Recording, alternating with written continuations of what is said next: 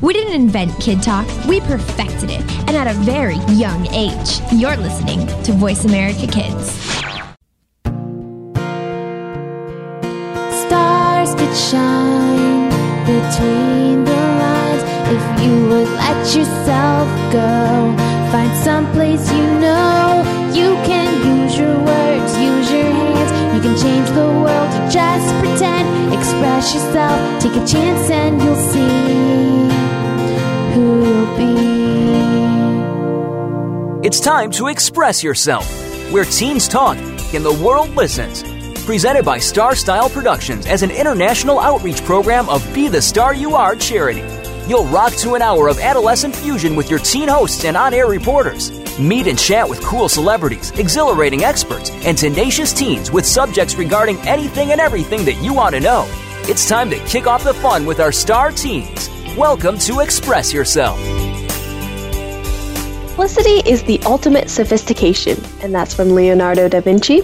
Hello and welcome to Express Yourself. We are a program by, for, and with creative young people, a platform to give teens a voice right here on the Voice America Kids Network.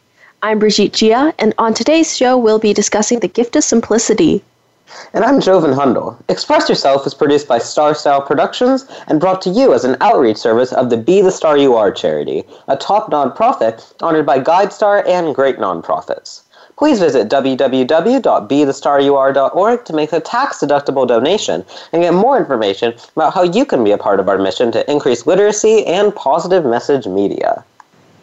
The Star You Are has launched Operation Hurricane Harvey Disaster Relief. We need your donations to help us help those in distress by providing books and other resources for them. Please donate today at bethestaryouare.org to help us bring in funds for Hurricane Harvey victims, and you can even donate through PayPal Giving Fund with no fees. And with that, Brigitte will be bringing another installment of her segment, Art Attack, to us today. Take it away, Brigitte. Hey guys, it's Brigitte, of course, and today I'll be talking about simplicity in art. Um, so let's begin with maybe a few movements in art that used simple techniques or simple subjects to bring forth a message or an emotion or anything they wanted to express. Um, I I say this a lot on Art Attack, but it's really important that everybody realizes that, first of all, everybody can do art. And then, second of all, art is a strong form of self expression. And it's uh, the art that one uses to express oneself is linked strongly to one's person. So, uh, a lot of people throughout the history of art, or maybe more in modern uh, in modern art, have really chosen to simplify their uh, way of expressing themselves. And so we see this in a lot of different movements. Uh, the first one that really comes to mind is the early 20th century, uh, maybe going even into you know late 20th century and today's art. People think of geometric abstraction, which is the use of kind of 2D shapes and 2D lines, sharp lines, to create works of art and to express a central theme, maybe, or especially an emotion. Um, in the early days of art, uh, the early days, maybe in, in traditional art, let's say, a lot of people painted subjects. A lot of artists focused on subjects, on other people, on maybe still lifes or landscapes. Uh, but when the 20th century kind of got started and got on its way, we started seeing a transition from painting subjects, painting what one saw before one's eyes, uh, into painting more emotions, you know, what feel on the inside, what the artist felt on their inside because we did have the First World War that happened 1914 to 1918, and a lot of what people saw in front of their eyes didn't feel real after the Great War happened.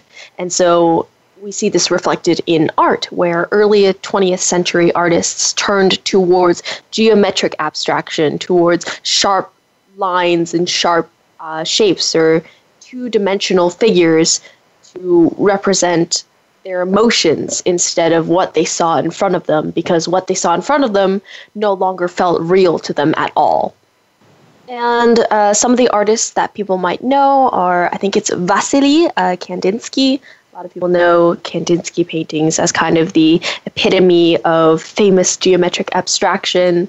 Uh, I also, I'm not completely sure that Frank Stella fits in here, but I love Frank Stella as an artist, and he uh, came into prominent, or he was prominent more in the later 20th century, the later half, starting from 1958 to the present day, even. And he also works with a lot of uh, geometric shapes, especially in his earlier art that was kind of closer to the beginning of geometric abstraction as a movement. He did a lot of sharp edges and lines and two dimensional um, shapes, trying to kind of express his emotions and show something for the audience that he felt. And again, we're seeing a lot of 2D painting with geometric abstraction. We're seeing a lot of sharp edges. And that kind of ties in uh, to the next, I wouldn't really say movement, but maybe the next item that uh, I'd like to talk about today, which is Islamic art and expression.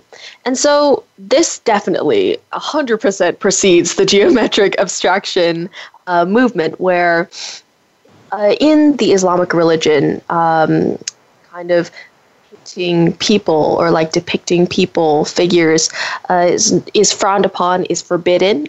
And so, what a lot of Islamic artists have turned to is sort of form of geometric expression where they use they used shapes and mosaics and different geometric designs to uh, as a creative outlet per se and so a lot of Islamic art and uh, expression through art is uh, very geometric and absolutely beautiful in its simplicity, and it ties perfectly in with today's theme um, because these geometric designs are very focused on expressing an emotion through maybe not a depiction of a figure or of a physical thing, but more um, working with patterns and working with shapes and I think that people often uh, forget that geometric art is also art. It's also another way of expressing yourself, and so people uh, devalue kind of the use of geometric shapes and wander more towards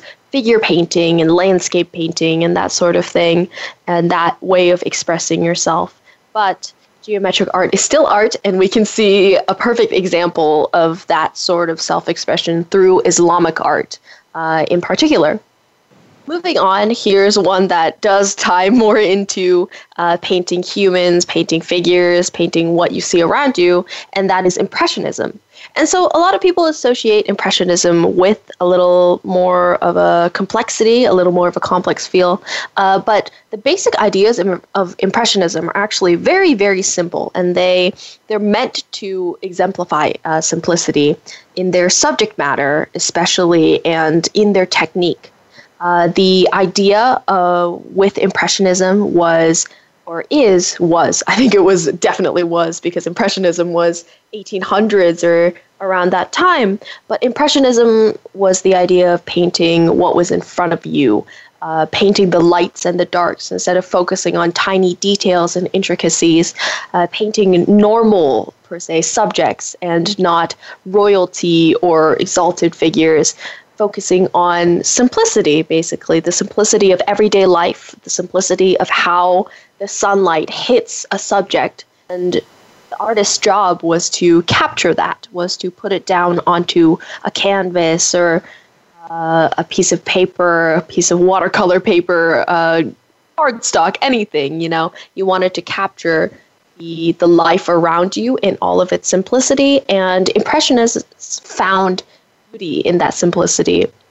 And so I think that really ties in with our theme today is the simplicity behind impressionism, even though a lot of people do kind of put impressionism together with fancy art or elegant art um, because it has kind of those connotations or it's developed to those connotations um, and those nuances throughout like as time goes on the idea behind impressionism was definitely simplicity and so some of the more well-known impressionist paintings are, of course, we've got you know Van Gogh painted the Potato Eaters, which uh, embodies simplicity because of the very subject that he painted the potato eaters, the common folk. This is the simple life they're living in this maybe one room cottage and they're, you know, they're eating potatoes. They're not doing anything fancy. They're not being depicted as royalty or making some sort of policy or declaration that will benefit humankind or anything. They're simply living their life and Van Gogh decided to capture that and capture that beauty. And then we've got Monet, his earlier works, uh, including The Magpie, uh, where he just paints this snowy landscape, and there's just this bird, this little magpie, sitting on the fence uh, towards the left of the painting, and it's so simple. Draws your eye towards that simple beauty, you know, the beauty within the simplicity. I think, again, is perfect for this segment. And it really makes you think about what find beautiful, whether it's intricacies or maybe you should focus more on simple aspects of life. And Monet manages to do that. Van Gogh manages to do that. We have, for example, Cezanne, who painted a lot of apples, uh, which are very commonplace, right? They're so simple. They're not super elegant or amazing. They're not a super, super fruit. Um, but they are part of everyday life. They're something, they're a fruit that we know very well. And Cezanne painted that and found the beauty in the simplicity. You have Degas' uh, ballerinas, which people are like, whoa, it is pretty complicated that he painted these ballerinas in motion. But uh, the idea behind Degas' paintings or pastels, they were um, pastel works, was that he was finding basics. He was finding the ballerinas and depicting them when they were practicing and, you know, when they were backstage and it wasn't part of show. He wasn't depicting them as these elegant, beautiful princesses prancing about on stage. It was all about background and the simplicity. And again, we have a lot of different movements um, going into simplicity and using it as a concept to bring out a lot of ideas. And I think at the very heart of art itself, uh, there is a very simplistic concept of just bringing your emotions or whatever you want to depict to the eyes of the audience. And uh, I think at the end of the day, art is simplicity, no matter how delicate and intricate you get, because the idea behind the use of art is simplicity. Oh, absolutely. You know, that's uh, a lot of great info to digest. I'm going to have to Google some of those names later. Um, I love how you brought up Frank Stella, you know, because at one of my old elementary schools that I used to go to, we used to do a monthly little project where each class and each grade would um, have a different artist and a different, we had a few choices of, uh, you know, like a painting or sculpture that those artists made. And, you know, they would try and recreate that. And so I specifically remember Frank Stella in my first grade class uh, we had to recreate one of his little paintings just for fun. and so um, I wanted to ask you then, what's your like kind of favorite example of any of sort of these like you know waves of simple art styles that you've been talking about? Uh, I personally really like um, Frank Stella's. Uh, I think it's Jill. Uh, it's just this black painting depicting this rhombus over and over and over again, and it's just completely black. It's so simple, but it makes you wonder what he was trying to depict. Oh wow! You know, I love how you're you were saying that even before. That it's not necessarily just this fancy, fancy art that you could interpret stuff in. It's sort of the simple art as well. So thank you so much for this wonderful conversation. Unfortunately, that is all the time we have for this segment. Uh, viewers and sorry, listeners, support our show and these amazing segments by donating to the Be the Star You Are charity that brings you this program. For more info on how to do this, go to www.bethestaryouare.org and follow our blog. I'm Joven Hundal. I'm Brigitte Gia. For more information, head on over to our website at bethestaryouare.org. Don't go anywhere as we continue our discussion on simplicity.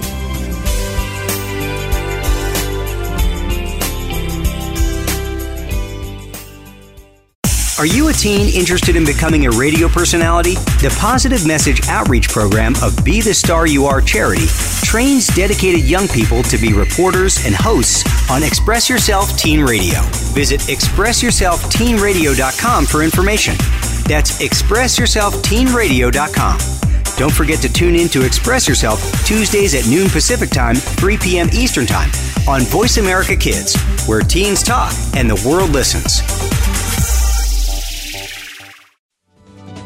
The longer you listen, the later it gets. You're listening to Voice America Kids.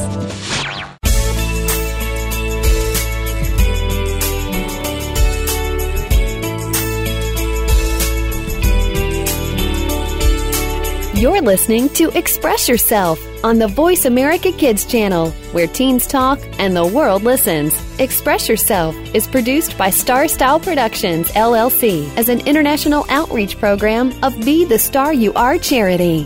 For more information about our show, visit ExpressYourselfTeenRadio.com. Now, back to our star teens. Welcome back to our uplifting, inspiring program. I'm Brigitte Gia, and you are listening to Express Yourself on the Voice America Kids Network, brought to you by the Be the Star You Are charity. For this segment, we are discussing the theme of simplicity. And I'm Joven Hundel. From this point in the show, uh, we'll be covering the gift of journalism as well as simplicity as a special nod to our amazing guest this week, author Calla Devlin. Calla is the author of Tell Me Something Real, a finalist for the PEN Literary Award, the Morris Award, and International Literacy Award honor. She is a pushcart nominee and winner of the Best of Blood and Thunder Award, and her stories have been included in numerous literary, literary journals and anthologies. Calla's new book is titled Right Where You Left Me, exploring the relationship between teen protagonist Charlotte and her mother as they race to respond to her father's kidnapping. And with that, let's bring Calla onto the show. Hi, Calla. Hi, thanks so much for having me on, guys. I appreciate it. Oh, absolutely. And so, um, you know, kind of just diving right into it. So, uh, what was your inspiration for your new book, Right Where You Left Me? You know, I always wanted to be a journalist. I um, I was on my school paper, and I went to college wanting to study journalism, and I was terrible. Um, I sucked. I was so bad. I just part of it is that I think I'm a little bit too much of a daydreamer, and you know, I'd rather tell a story than trace down all the facts. For even though I like research so much, so I um, I was struggling, and then I took a fiction writing workshop as part of the major and I was like, "Oh, this is where I belong. This is perfect." but I, I have such deep admiration for reporters, especially people who cover stories across the country and put in the world where they have to put themselves in harm's way, like the people who are covering Houston right now, and now uh-huh. with yes. hurricane coming down. Mm-hmm. I just think between war and natural disaster, famine, people risk their their lives, and I just think that I just think the world of and so I thought, what a what is a better hero than journalist? And so that was, was how it all came to be. Yeah, yeah, and you know, I I love how you've brought this up because journalism is you know it's it's a noble art i feel like because you're bringing the information from all corners of the world to your country to the people of your country who are you're kind of the I, the torch bringer comes to mind where you're bringing this this light of knowledge from all of these countries around the world and you're putting yourself in danger in order to get that flame and bring it back. Um, it's a great way so, to put it. Yeah it's a great yeah barrier, you know? And so, right where you left me is exactly that, you know, about a journalist who is taken hostage. And so, Calla, why do you think journalism should really be important to young people? Well, I think, I mean, first of all, I think that right now, in the world we live in and in the country we live in, journalists are as essential as doctors. I mean, we need people who are going to take risks and chase down stories and tell the truth. Um, and then you look at, I mean, you look at who is doing that. I mean, one of the most important, astounding journalists writing right now is um, Lauren Duca at Teen Vogue. I mean, Teen Vogue is taking on like political journalism, like like very few people. I mean, it's amazing, very few outlets. And then um, I also, you know, you look at, at that high school newspaper in Kansas where they hired a new principal and it was the it was those kids in the high school new, newspaper yeah you know they thought something was off and they were right this woman had made up her entire resume her education i mean she got that job um, based on lies and mm-hmm. it was journalists who uncovered that but more importantly it was a student paper who uncovered it Yeah. And um, you know, I just think that that right now it is so important to know what's really going on. And I, I know there's a lot, and I don't want to get all political, and I know that there's um, you know, there's a lot of strong feelings on on a lot of different sides. But one thing I do think is that um, this whole idea that journalists are our enemies is a threat to all of us because people who risk their lives to tell tell stories and the truth um, I think should be revered and respected, and at the very least listened to. Um, and then we can have, you know, calm and intelligent conversations based on that. Definitely. I mean, those conversations, we're never even going to be able to get to that point uh, without these journalists. You know, whether it's the Pentagon Papers, whether it's the Panama Papers, whether it's yes. any sort of uh, government sort of scandals or whether it's not even just politics just everyday working lives and you know it's journalists who get to get us to this kind of place i'm so glad you brought that up and then um yeah you know about your book then right where you left me uh so why, um, why do you write young adult novels specifically? You know, what kind of drew you uh, to a teen audience opposed to adults or any other sort of demographic? Well, it definitely I fell into it. I didn't do it intentionally, and um, I was I was, you know, I've been talking about this at my book events and um, in interviews recently. It, I really came to it. Um, it is exactly where I should be. It's who I love writing about and who I uh-huh. love for. But when I started out, I was I honestly it never occurred to me. Um, I was writing short stories for adults in literary magazines, as you were taught, and master's programs, masters of fine arts and fiction writing, and I loved it. And um, it was my agent who came to me and said, I really would like you to think about writing young adult. And she gave me a list of books, and I read them, and then I kept reading and kept reading and kept reading. And it really, it's, it was so obvious. It's home to me. Um, I really, I love teenagers. I feel like our teen years, when all of us go through it, of course, if we're fortunate enough to stay it's like live through it into adulthood. We're all teenagers. And there is not another time in our lives when we are so curious and so driven to find out who we are and define our path in the world.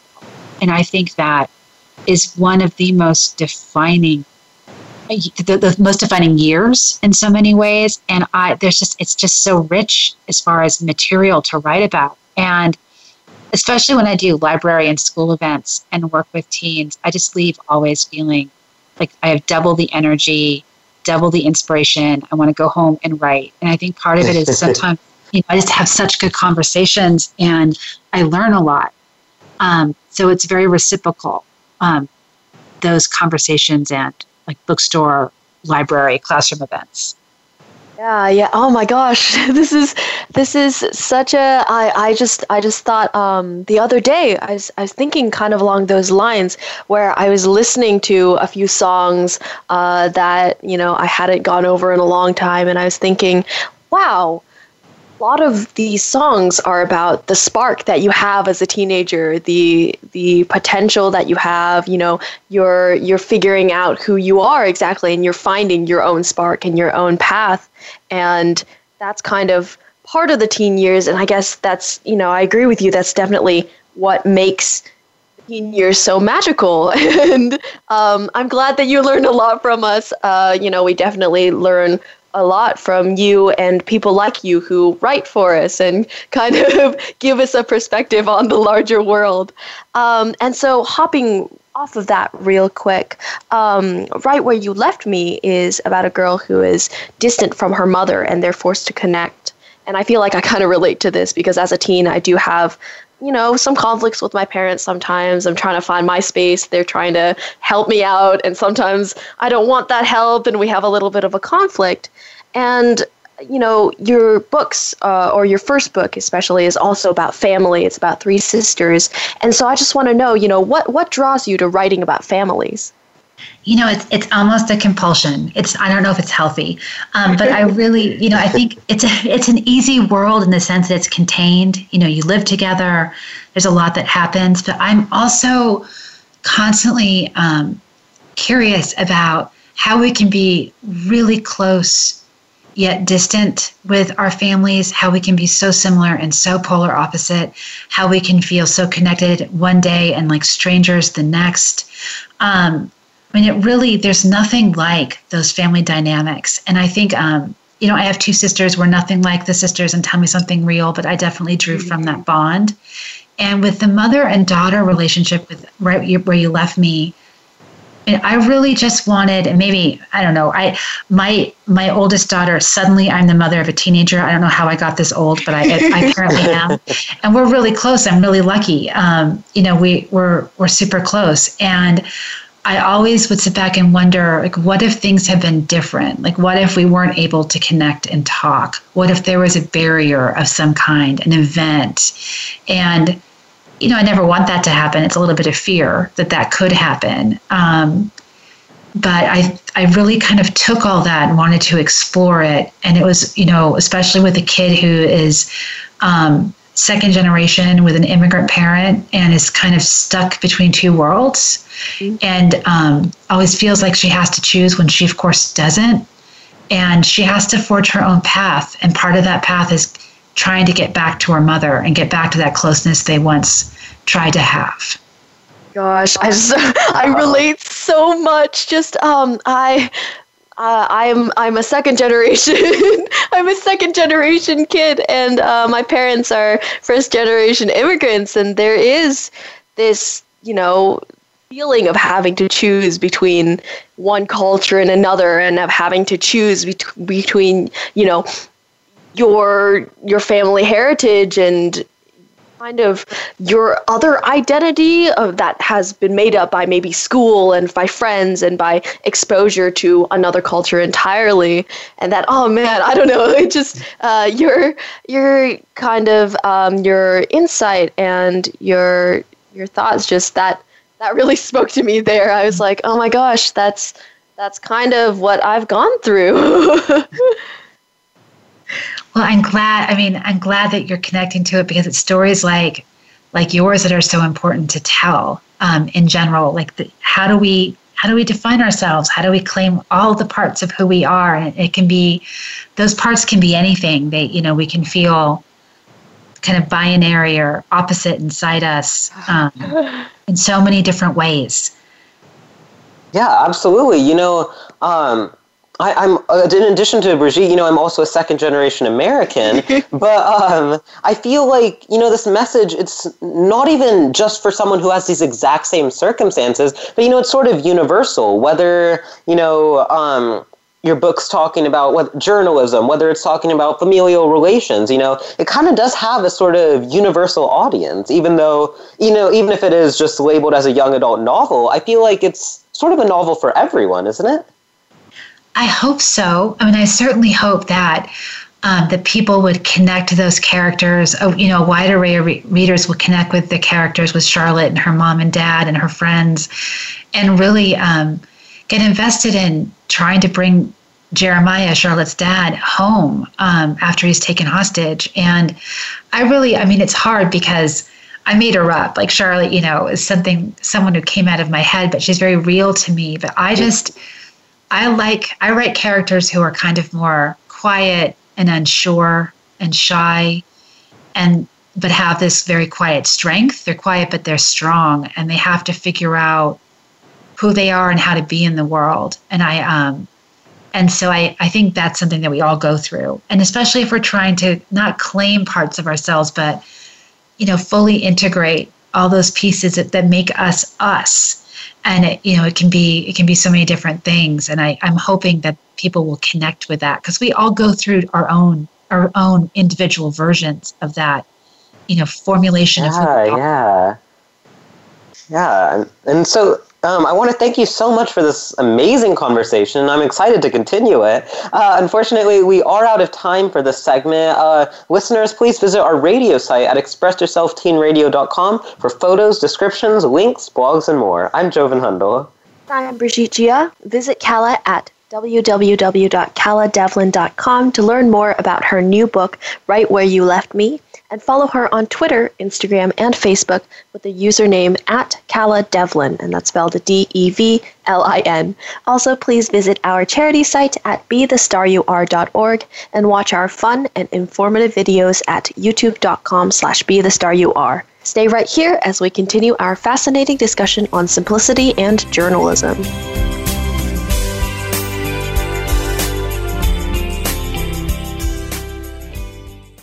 Show the world your smile. Be the star you.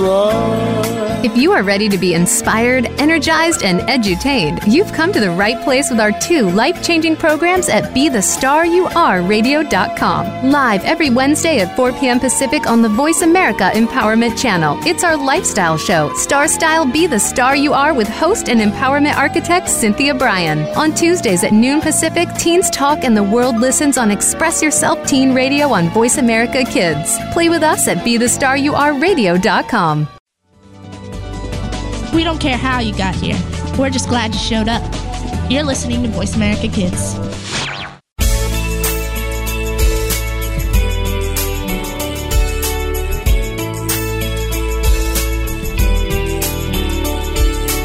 You're listening to Express Yourself on the Voice America Kids channel, where teens talk and the world listens. Express Yourself is produced by Star Style Productions, LLC, as an international outreach program of Be the Star You Are charity. For more information about our show, visit ExpressYourselfTeenRadio.com. Now, back to our Star Teens. Thank you for staying with us here at Voice America Kids. I'm Joven Hundle, and our program is Express Yourself, giving youth across the world a voice to be listened to. Now, for this edition of Express Yourself, we are continuing our fascinating conversation regarding our themes for today's segment, for today's show, the gifts of simplicity and journalism. I'm Brigitte Gia. Back with us today is our wonderful guest, author Calla Devlin, the author of um, the finalist of the William C. Morris Award, um, and her book that almost won the award that came in as a finalist was Tell Me Something Real.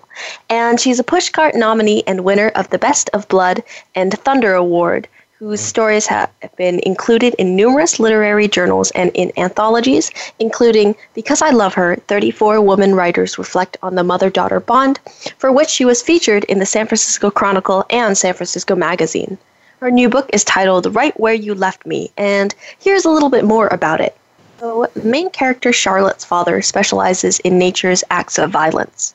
In search of the perfect story for his newspaper, one that can put a human face on tragedy, he will fly into the eye of the storm. And now he's heading to Ukraine, straight into the aftermath of a deadly earthquake. Charlotte doesn't want him to go. He'll be leaving her alone in a silent house with her mother, whose classically Russian reserve has built a wall that neither of them knows how to tear down. But she's holding it together okay the FBI comes knocking on their door. Quake has left many orphans, but Charlotte refuses to be counted among them. Whatever it takes to get her dad back, she'll do it, even if it means breaking a promise or the law. And with that exciting synopsis, let's welcome Calla back onto the show. Hi, Calla. Hi, thanks for having us back, having me back. Yeah, you know, thanks for being here. That was an amazing conversation that we had in segment one, and I'm excited to continue it. And so uh, I'll just, you know, we'll just jump uh, right off and start with our second segment. Uh, and I'd just like to know, you know, um, what scene was really hard for you to write in Right Where You Left Me and why? And is that the one scene that you are the most proud of? It, it is, and it was the hardest. There, um, Charlotte's mom um, works in a bakery. It's, it's kind of it's almost like a family business, but they're not blood related with the owner. But the owner um, Nadine is kind of like an aunt um, to to Charlotte, and they have a very busy day in the bakery. And afterwards, they have dinner and celebrate. And Charlotte's dad is missing. Um, she's really kind of off kilter as a result, and it's the first time that she and her mom can actually relax a little bit. Like they're you know they feel good about how busy things were they had a fun day together they felt she, she felt like they were connecting and that was not a common feeling for her and they um they have this conversation about Charlotte going to college and they just keep missing each other. Like it's like everything they say it first hits the right way and then it starts hitting the wrong way and Charlotte gets really really upset and has to excuse herself from dinner and goes into the bathroom and cries. And when she comes back out, her mother has um, made this beautiful gesture. Um, and it's really Charlotte has never needed her mother like she needs her in that moment, and her mother really comes through. And I won't I won't ruin it with the details, but it was um it was really hard to write in a way that felt real that felt like it wasn't forced you know that it wasn't cheesy. And i think i think i got it. I think i felt it took i mean i must have written it like probably 20 times before i felt like okay this is this is um, this works. And then fortunately my editor thought it worked. And um, and it's definitely the the scene that i'm getting the most feedback um, positive feedback about. And so i feel like oh it was so hard and it took so much but i feel pretty proud of it now. It's definitely for me the heart of the book that scene is the heart of it Wow, you know, that was very powerful with, with that sort of description of the scene and with that synopsis Brigitte read earlier. I'm ready to read this book myself. Um, and, you know, kind of how we were talking about last segment, uh, this is so topical to teenagers, you know. Um, whether it's uh, something like teenage rebellions or just trying to kind of figure out your way in the world and your relationships with your parents. There's so much we can kind of gather from a book like this. And so, oh, what do you personally hope that readers, whether they're teens, whether they're adults, uh, will take away from Right Where You Left Me? You know, I really, I think going back to that whole idea of um, being able to to really embrace your own story on your own terms. Like this is who i am. And and if it doesn't match up to what either you expected of yourself or what someone else expected or honestly if you what you think they expect because sometimes those those don't really line up um, just really i just really would love um, for readers to follow Charlotte's journey and come out of it kind of like she did. Like you know this is this is who I am and it's not like my dad it's not like my mom it's not like my favorite teacher or my best friend or my boyfriend. It's who I am and it, that's pretty great. And I think that it took Charlotte a lot to get there and I think it took I know it took me and frankly you know I'm ancient at this point and I feel like oh. still trying to figure this out and I certainly felt that as a teenager. And ultimately, at the end of the day, we, we are who we are on our own terms. And that's pretty great. Ah, I, oh my gosh, I, I definitely agree. You know, it's once we find ourselves, it's, it's good to you know, realize that we, again, are who we are, as you said. And it's, it's good to know that you are also still trying to figure yourself out because I thought, you know, adulthood would just be the end all be all. Like, here it is. This is who you are from now on. But um, it's, it's, again, it's good to know that there's a point beyond that where you're still trying to find yourself and you're continuously trying to find yourself throughout your life and just you know returning real quick to the scene that you described that you labeled as maybe uh, the most difficult scene for you to write i think honestly i i think that's just how it goes. It reminded me of um my my mom and i had had a you know a heated discussion about college because that's the big thing that teens really are working towards i guess or are directed towards in high school is is that idea of having to get to a four year college and get to a good one. And um, I just, I had a, a huge, like, it, it was started out as a great conversation. And then you know my mom and i did also just miss each other. Um, and i was listening to you describe this scene and i just i just imagined like uh, or i thought back on what had happened between my mom and i. And that's you know parents and kids they disagree with each other over college and over the future because they're coming from two different viewpoints. But i i love how you were able to bring in this gesture um, by charlotte's mom uh, and to show that parents at the end of the day they also have their kids back you know they're they're figures of support um, as well as maybe uh, figures that kids will maybe naturally battle against. And so, um, you know, I just wanted to say I definitely relate to that. It again almost brought me to tears. Um, I was just thinking about it, and to turn uh, the conversation a little, uh, I just want to know, you know, how how long and hard was your your road to publication? Did you have to write a lot of books before this one to really get it down? You know, before your first book as well, did you go through a lot of different drafts and ideas? The first book took a lot longer. The first book um, had had a different, def, definitely a few different like lies of its own before it got published. Um, and this one was really quick. Um, you know, we decided my publisher, you know, bought it right. Um, right before, right where you, um, right before "Tell Me Something Real" came out. In fact, I turned in the draft the day before Tell Me Something Real went on sale. So it was like oh my gosh. back to back. Um, and I was do- I was juggling both in many ways. Um, so it was fast. It was about a year. It was fast and furious. Oh. Um, so like the movies. it was exhilarating and wonderful. I'm taking a little bit longer to write the third because it was really fast. boom, boom, boom, right there. It was. And you know, yeah, can we get a little insight into what you're working on now with that third book then? Sure. Yes, it's about um, it's about two best friends, two girls, Elise and Adeline, and um, Elise's parents, her dad gets a job at a different state, a different time zone, and they are super close. And um, and Elise has to move, and so they're in the middle of all that. They have a big have a big going away party, and at the party something awful happens, and um, Elise and Adeline see that night and its events very differently, and so differently that it kind of threatens the very foundation of their friendship right? As Elise moves. So it's right. really about friends and how it's so easy to ghost somebody, and you really don't want to do that to the people you love. Um, to lose touch like that just because you know you can't figure it out. So it's really about their. Um, it's told in two points of view. The first half of the book is told from Elise's point of view. The second half is Adeline's, her best friend, and um, and so you get two sides of the story, and then you can find out where, where they end up. All right, uh, man, I'm looking forward to that. Definitely, like, uh, especially in this divided day and age, this uh, there's so much stuff going on. There's so much heat um, brought on by all of the current events and all of the things happening in the world.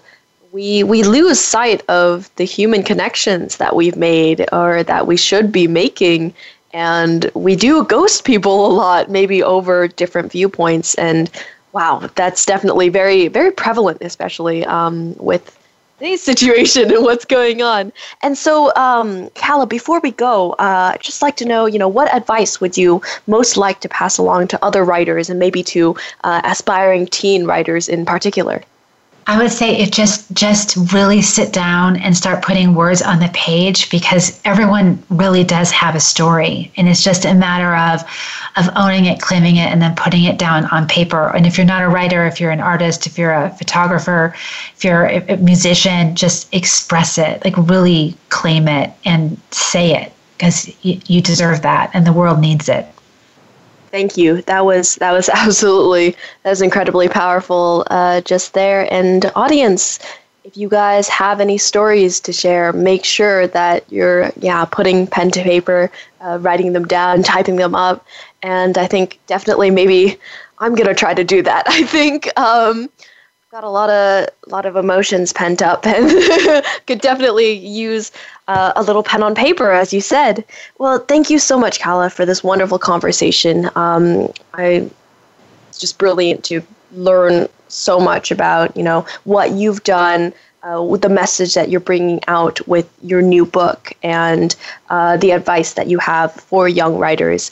Unfortunately, we are out of time. Um, listeners, during the break, be sure to check our charity site out at btsya.org, which stands for the Be the Star You Are 501c3 Literacy and Positive Media Charity. More information is under events at our website at btsya.org. Brigitte And I'm Jovan Hundel. Be sure to check Calla and her works out at www.calladevlin.com, which is spelled C A L L A D E V L I N. And follow her and her new book, Right Where You Left Me, on Twitter, Facebook, and Instagram with the username Calla Devlin as well.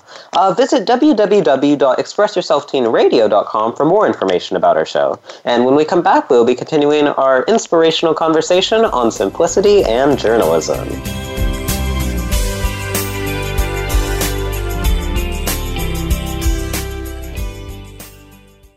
Are you a teen interested in becoming a radio personality? The Positive Message Outreach Program of Be the Star You Are charity trains dedicated young people to be reporters and hosts on Express Yourself Teen Radio. Visit expressyourselfteenradio.com for information. That's expressyourselfteenradio.com. Don't forget to tune in to Express Yourself Tuesdays at noon Pacific Time, 3 p.m. Eastern Time on Voice America Kids, where teens talk and the world listens. Sometimes we may sound strange, but remember, we're just kids with opinions. You're listening to Voice America Kids.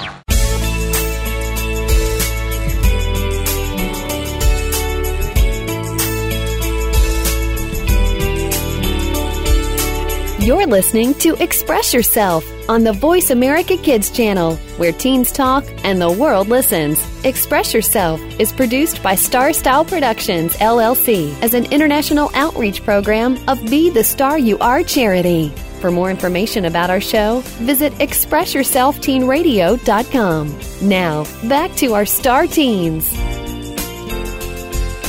Welcome back. Thanks for staying with us here at Voice America Kids. Our program is Express Yourself, and today's hour is all about the gifts of simplicity and journalism. I'm Brigitte Gia. And I'm Jovan Hundel. We'll be closing the show today with another edition of Trends Without Ends, a segment by our reporter, Jack Powakis. Take it away, Jack. Uh, hi, I'm Jack Powakis. Uh, I'm happy to be back reporting on my segment, Trends Without Ends. Uh, and today, I'm going to be talking about today's trends that are going on in the area of journalism uh, and simplicity. Uh, so, journalism has been going around for an astonishing amount of time. In fact, the first newspaper was printed in 1608. Until the past decade, this has been the primary source of journalism. But as you know, times have changed. Today, newspapers as a business are struggling to survive. With the rise of the internet and smartphones today, to today's trend is to read digital journalism. In other words, people go online for the news. Today, 9 out of 10 people in the United States reported that they get their news from mobile apps or desktop technology. Journalists follow rules of ethics, and if they mis, uh, misrepresent information, the newspaper or company can experience a lawsuit. Whereas news source online may not actually be written by a journalist, because online anybody can post their own website. Uh, and while the website may not be credible or even very popular, anybody can post on it and anybody can read a website. Uh, and this can uh, contain misleading information that people choose to believe. Uh, and although some websites can be informational, or yeah, informational, uh, some of them are yeah, from like blogs or maybe just someone's personal opinion. Uh, and some websites link both journalist articles and a mix of opinions. So it can become kind of difficult to distinguish if what you're reading is all true or if some of it's true and some of it's fake. So it seems a bit misleading. So the best way to know whether the news is written by a journalist is to look for the source of the writing. Uh, so trends in journalism uh, in 2017 uh, include that the so the delivery of journalism for one has changed. Uh, messaging has become a way to reach audiences. So far, uh, many social media sites offer some form of news on current events because it's really easy to access and with clickbaity titles, meaning that the titles will be something that uh, draws the like user in that it makes them want to click it. Like it might say something like, "Oh, how to hold your breath for 30 minutes as an average person," which, as you know, is probably impossible. But if it, since it's clickbait, people will click on it thinking that it's real, but then it's not. So uh, another trend in digital journalism is that it can be updated constantly. Uh, this gives the latest information uh, and papers kind of begin to feel outdated because even though papers are daily, online information can be hourly or even minutely, depending on how constantly it's being updated. And this constant access to news also influences decisions that people make. So it's no wonder people are becoming discouraged to rely on the print printed newspapers. Another trend in journalism is to microfocus. This basically means that journalists are focu- focusing on smaller areas, reaching out in specific communities, and then they're carrying on their local stories rather than large stories that are nationwide or even like international that lots of people are reporting on. Uh, prior to digital journalism, this would have actually been pretty costly to do so because uh, if you're writing about a paper, you have to write about something that uh, everybody can relate to and read, uh, as uh, rather than just the people in a certain area. Uh, another area that's also affecting journalism, although this isn't really that recent of a trend, but uh, within the entire spectrum of journalism, it is. Uh, this is the fact that readers are generally able to comment on the journalism stories. And this, the feedback, uh, this has actually influenced journalists a lot because the journalists now they're able to know what stories generate the most interest. So if maybe something really important uh, that they reported on didn't get many comments and no one really cared about it, but then they found something less important, but everybody seemed to care about it, they would only report the less important topics, uh, which could be, uh, which might have like a negative drawback. So uh, that that's another uh, big thing that's happening with online journalism. Yeah, yeah, definitely. Yeah. Mm-hmm.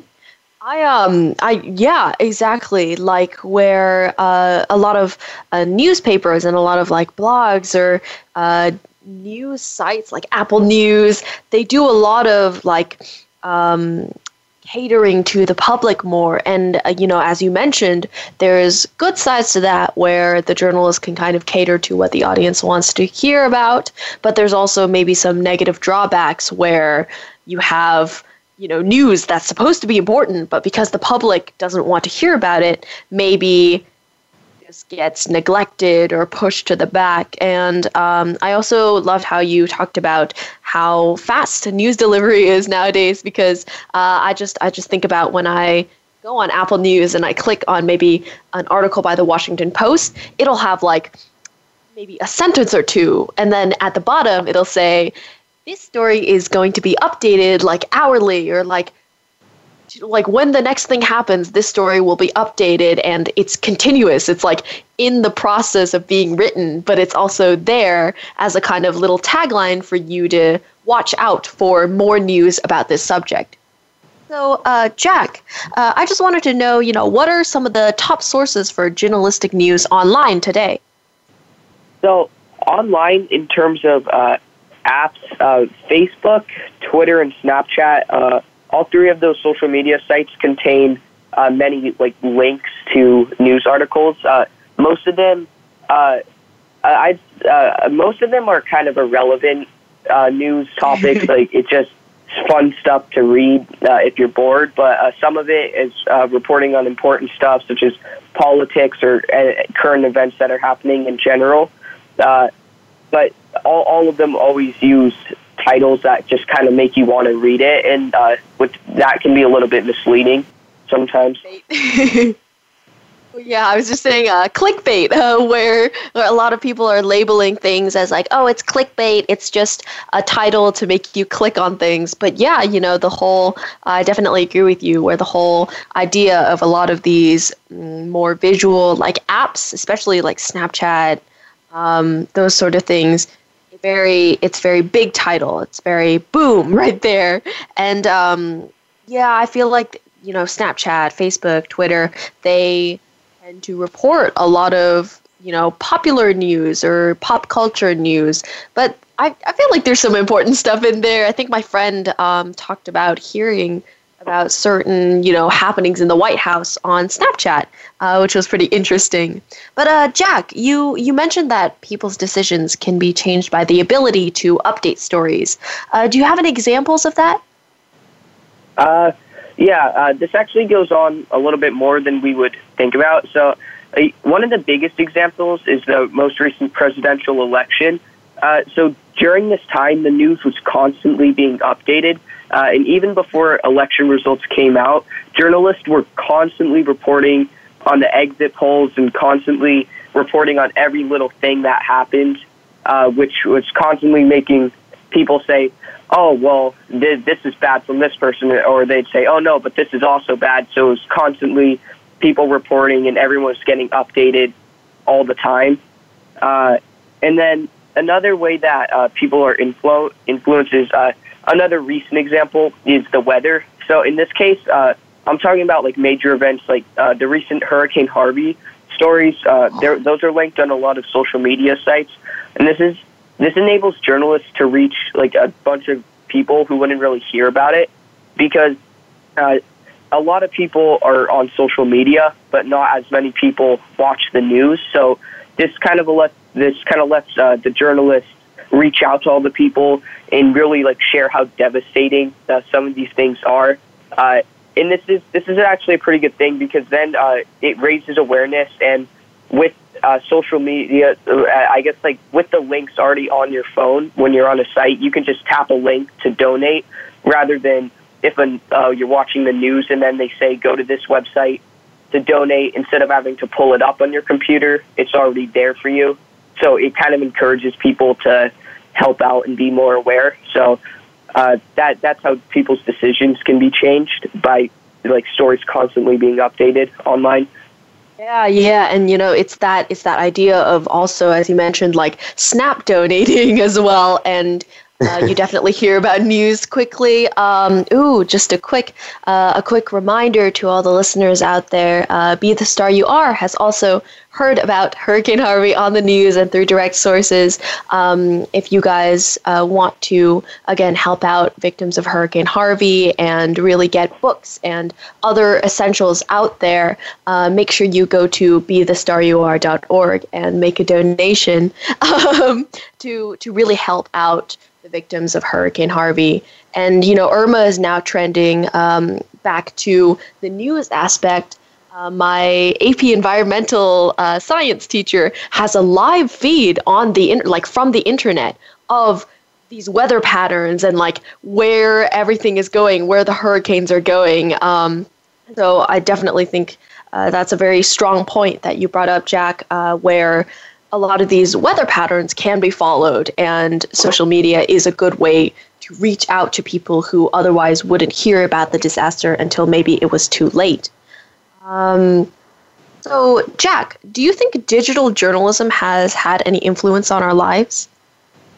Uh, yeah, definitely. Uh, digital journalism. Uh, it's uh, this kind of goes like to the gift of simplicity. Uh, digital journalism is really, really simple because since people are already on social media sites and people are going to be on social media regardless of what they're doing, uh, it makes it way easier than people actually like going outside, picking up the newspaper and reading it. Because if people are just on their phones, which they're going to be on them regardless, and they just they just kind of like see an article and they're like, oh, that looks interesting. Let me just read it.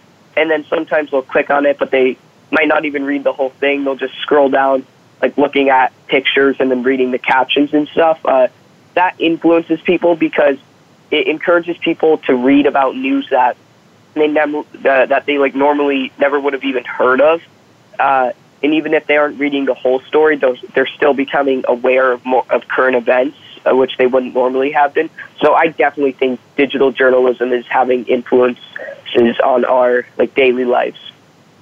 Yeah, you know, absolutely. I um gosh, I can't remember the name of it exactly, but I found this one website one time that used some sort of automated um, sort of new article condensing uh, mechanism. Some, some of the results were a little humorous and didn't actually represent the article, but other of them others ones actually, you know, did. And so I like how you brought that up that we can kind of condense these articles somehow and let, you know, busy people sort of read this um, important news. And so, Jack, this was a fantastic segment about simplicity and journalism. Sadly, it is time to say farewell. Uh, we give our thanks to Star Style Productions, Cynthia Bryan, Be the Star You Are, and our Voice America Kids crew, and especially our engineer, Matt. Uh, thanks to our guests and reporters from across the world, and thank you to you, our listeners, for making us a top rated program program. I'm Joven Hundel. And I'm Brigitte Gia. You have been listening to Express Yourself, an on air global community where teens talk and the world listens. For information on our creative community, go to expressyourselfteenradio.com and our main site at bethestaryouare.org. Until next week, be kind, value simplicity and the wonders of journalism, and be here. Speak up, speak out, and express yourself. Thanks for joining us this week on Express Yourself, produced by Star Style Productions LLC as an international outreach program of Be the Star You Are charity. For more information about our show, be sure to visit expressyourselfteenradio.com. Please join us again next Tuesday at noon Pacific Time, 3 p.m. Eastern, when teens talk and the world listens on the Voice America Kids channel. Until then, remember to express yourself. Stars could shine between you would let yourself